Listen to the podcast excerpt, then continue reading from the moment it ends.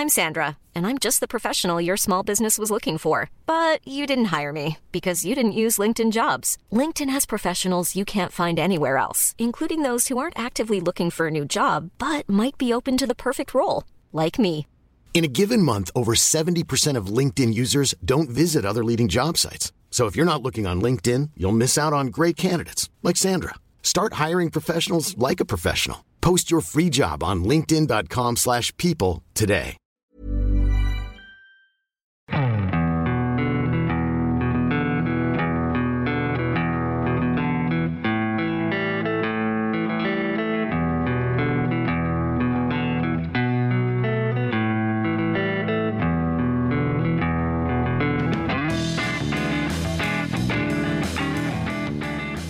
Hello and welcome to the Second Tier podcast. I'm Ryan Dilks and I'm joined by the Michael Duff to my Steve Cooper. It's Justin Peach. Good day to you, Ryan. And ladies and gentlemen, this is an emergency pod because you know what? We're the Second Tier podcast. Do you think we're going to let you go through a whole Tuesday without giving you some reaction to two managers being sacked? Two managers, Justin! Two managers, two managers in one night in the space of about an hour. It's incredible, It was. incredible. It was unbelievable. I was I didn't even find out about the Mowbray sacking until this morning. I saw the Michael Duff one and I thought, oh yeah, we should probably talk about that. And then I saw your text this morning saying, fucking Mowbray's gone as well. It's honestly, it, it took me by surprise, mainly because I was still reading from the Duff sacking, and then they announced Tony Mowbray. Sunderland announced Tony Mowbray's gone. It was, yeah, it's it. Well, it's, I say it's incredible. Do you think Sunderland saw Swansea's announcement and gone, "Oh shit, we better make a decision here"? No, I thought because they're both cowards, they thought that we'll do it late at night to try and bury the news so it doesn't get in the morning's papers and really mess everyone up. But not us, not here at the second tier. We have got you covered, ladies and gentlemen. So we'll give you some reaction, I guess, to to massive sackings in the championship. I guess we'll start with uh, Mowbray first, Justin, at Sunderland. He's gone after two wins from nine. Uh, what, what have you made of this one? It was. I, I don't know whether to be surprised or not surprised about this one. I think mainly because there was a lot of speculation in summer, wasn't there, about him being Yeah. replaced by. Um, I can't remember the chap's name. It was the Italian manager who's now the manager of Nice and doing very, very well. Yeah. It was linked a lot with with Sunderland, but yeah, there was a lot of speculation surrounding Mowbray then. Um, so there's there's not really surprise that he's gone now because results and performances have really started to dip and have really been, um, yeah, quite quite uh, eyebrow raising, I guess, in terms of how poor they have been results wise since the October international break, really. So there's not really a surprise there. But then again, you you look back at his record last season with Sunderland and what he did with them and how much he improved the players, and as well as that, I, I was disappointed that they weren't able to replace Ross Stewart or bring in a striker who had experience. I think that's really held them back in terms of where they can go this season under Mowbray. So, but that was, at the end of the day, it's a results game business. It's always going to be the case, and, and unfortunately, it's fallen foul of that. Yeah, and then based off what you were saying then, with Mowbray being seemingly under pressure when all these rumours were there Mm.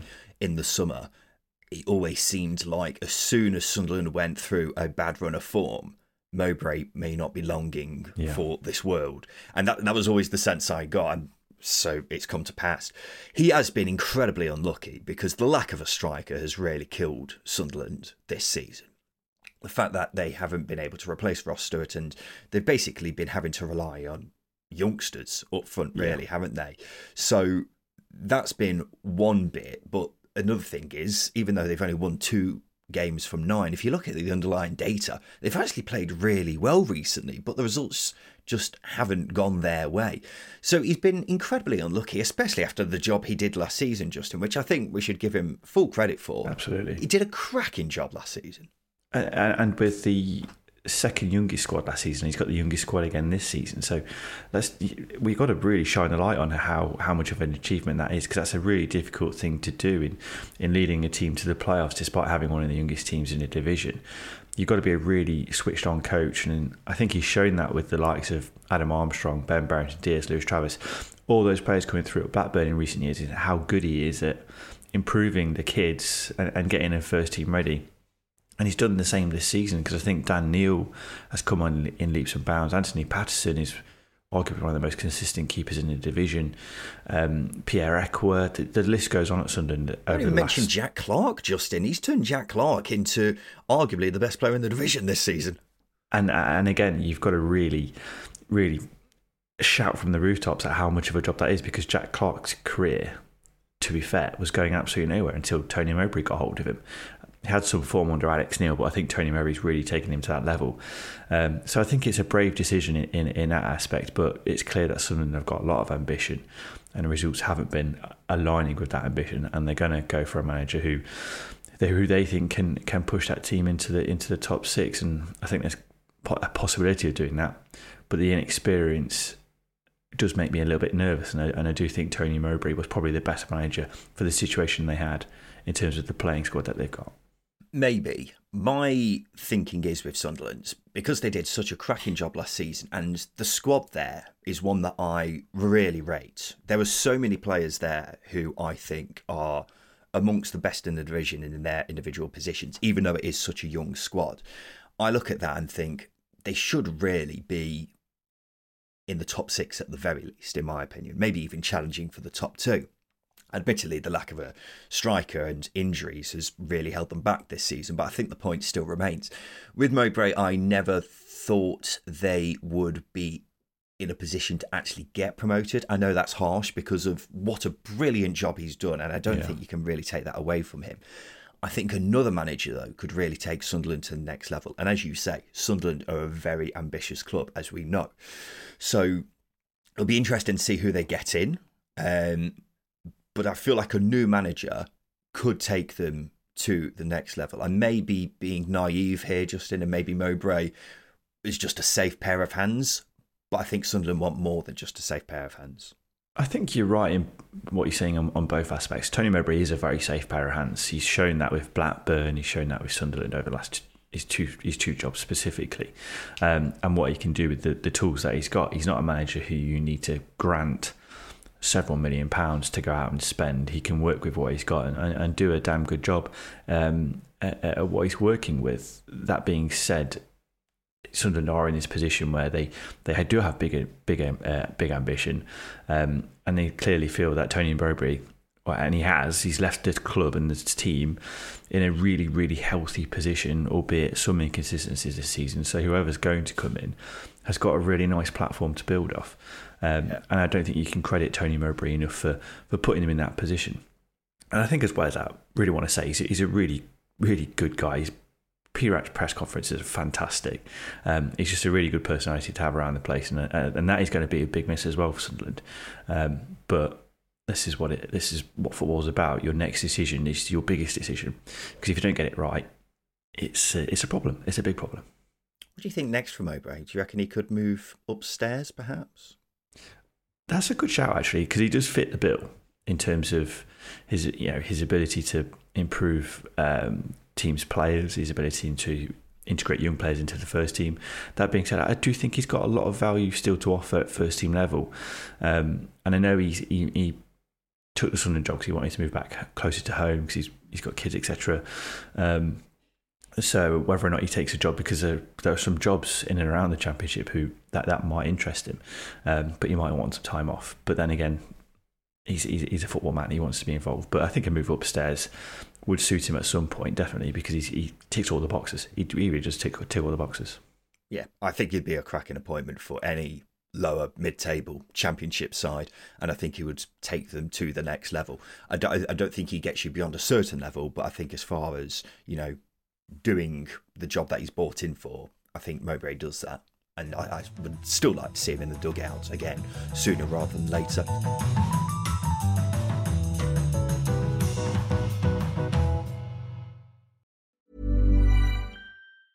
Hey, it's Danny Pellegrino from Everything Iconic. Ready to upgrade your style game without blowing your budget? Check out Quince. They've got all the good stuff shirts and polos, activewear, and fine leather goods all at 50 to 80% less than other high-end brands. And the best part? They're all about safe, ethical, and responsible manufacturing. Get that luxury vibe without the luxury price tag. Hit up quince.com slash upgrade for free shipping and 365 day returns on your next order. That's quince.com slash upgrade.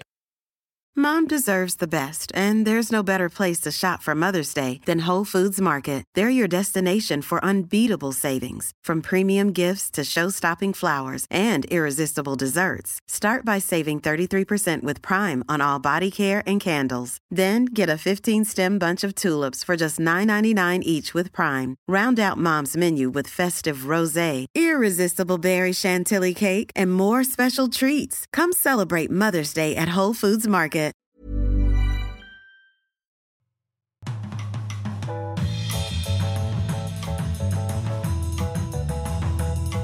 Let's go to Swansea then. They have sacked Michael Duff after one win from eight. It's the first time they've sacked a manager since 2017, which is why I think I was a bit surprised about this one. I think I was certainly more surprised about the Duff one than mm-hmm. the Mowbray sacking.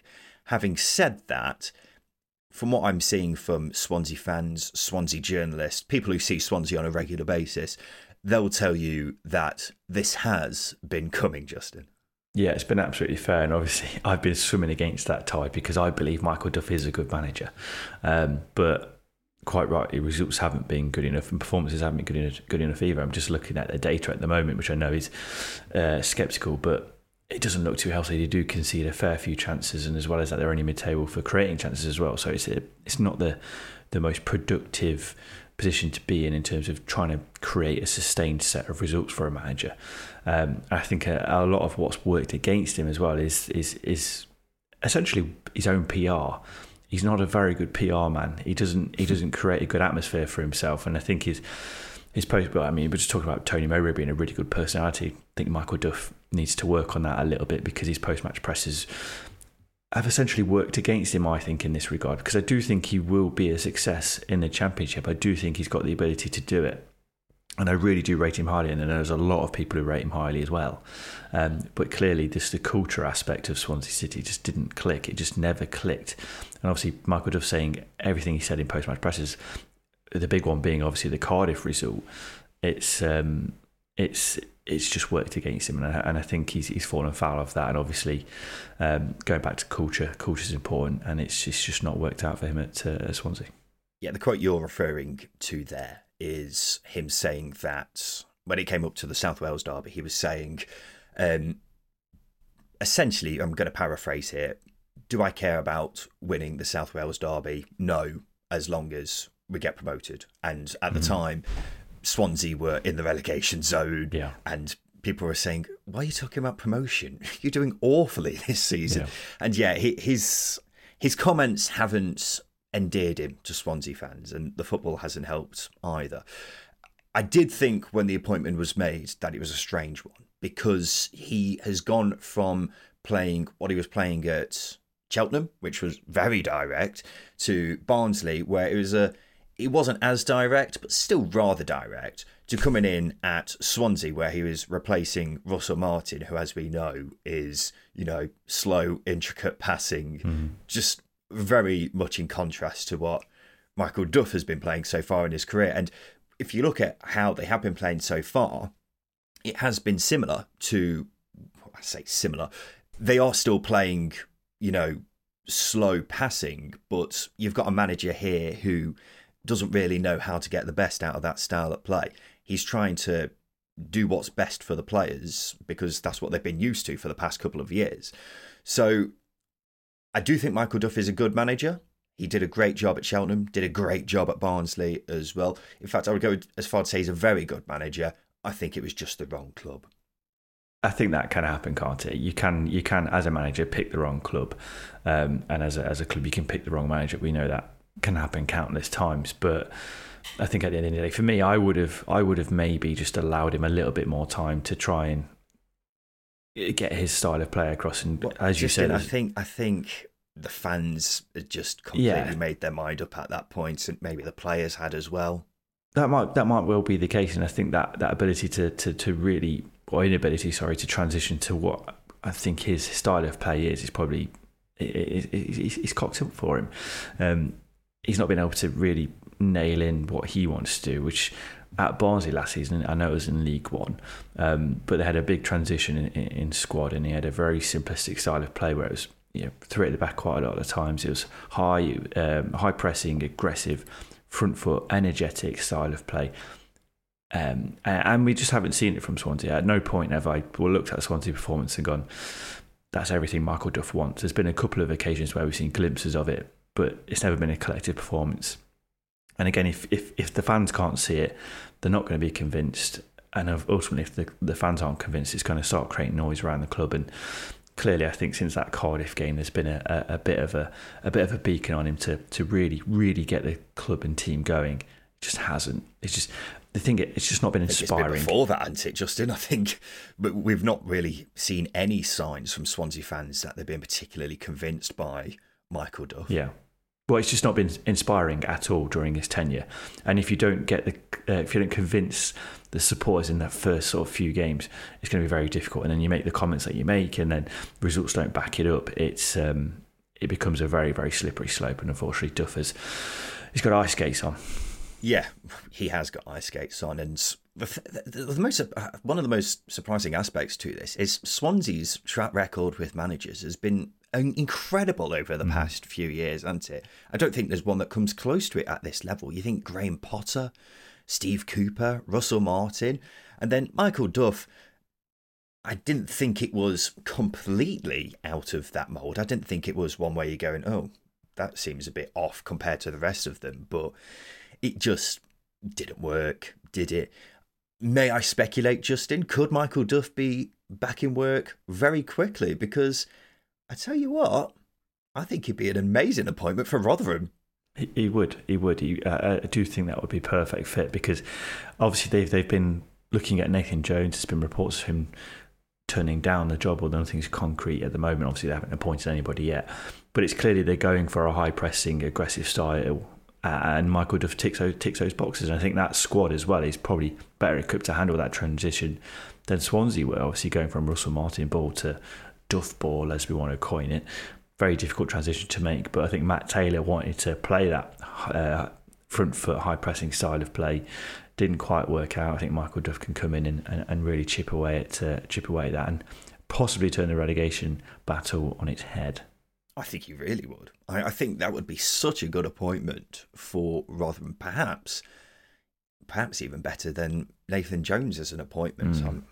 Not sure if I'll if if I'll agree with that sentiment in a few months' time, but I just think that would be ideal for everyone involved. It obviously depends how much the Duff man wants to get back into football, whether he wants to take a bit of time out. I won't blame him, but I think that would just be a lot of boxes ticked from a Rotherham perspective. So if Nathan Jones has turned them down and they're left, you know, scrambling around trying to find a replacement, get get Michael Duff on the line because I think that would be absolutely perfect for everyone involved.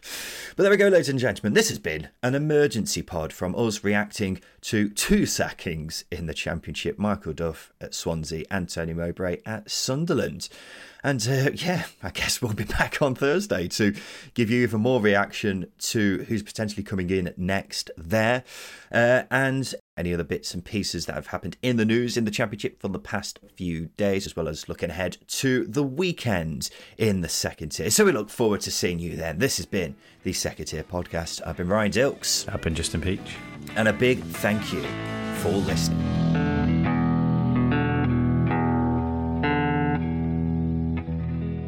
Second Tier is a stack production and part of the ACAST Creator Network.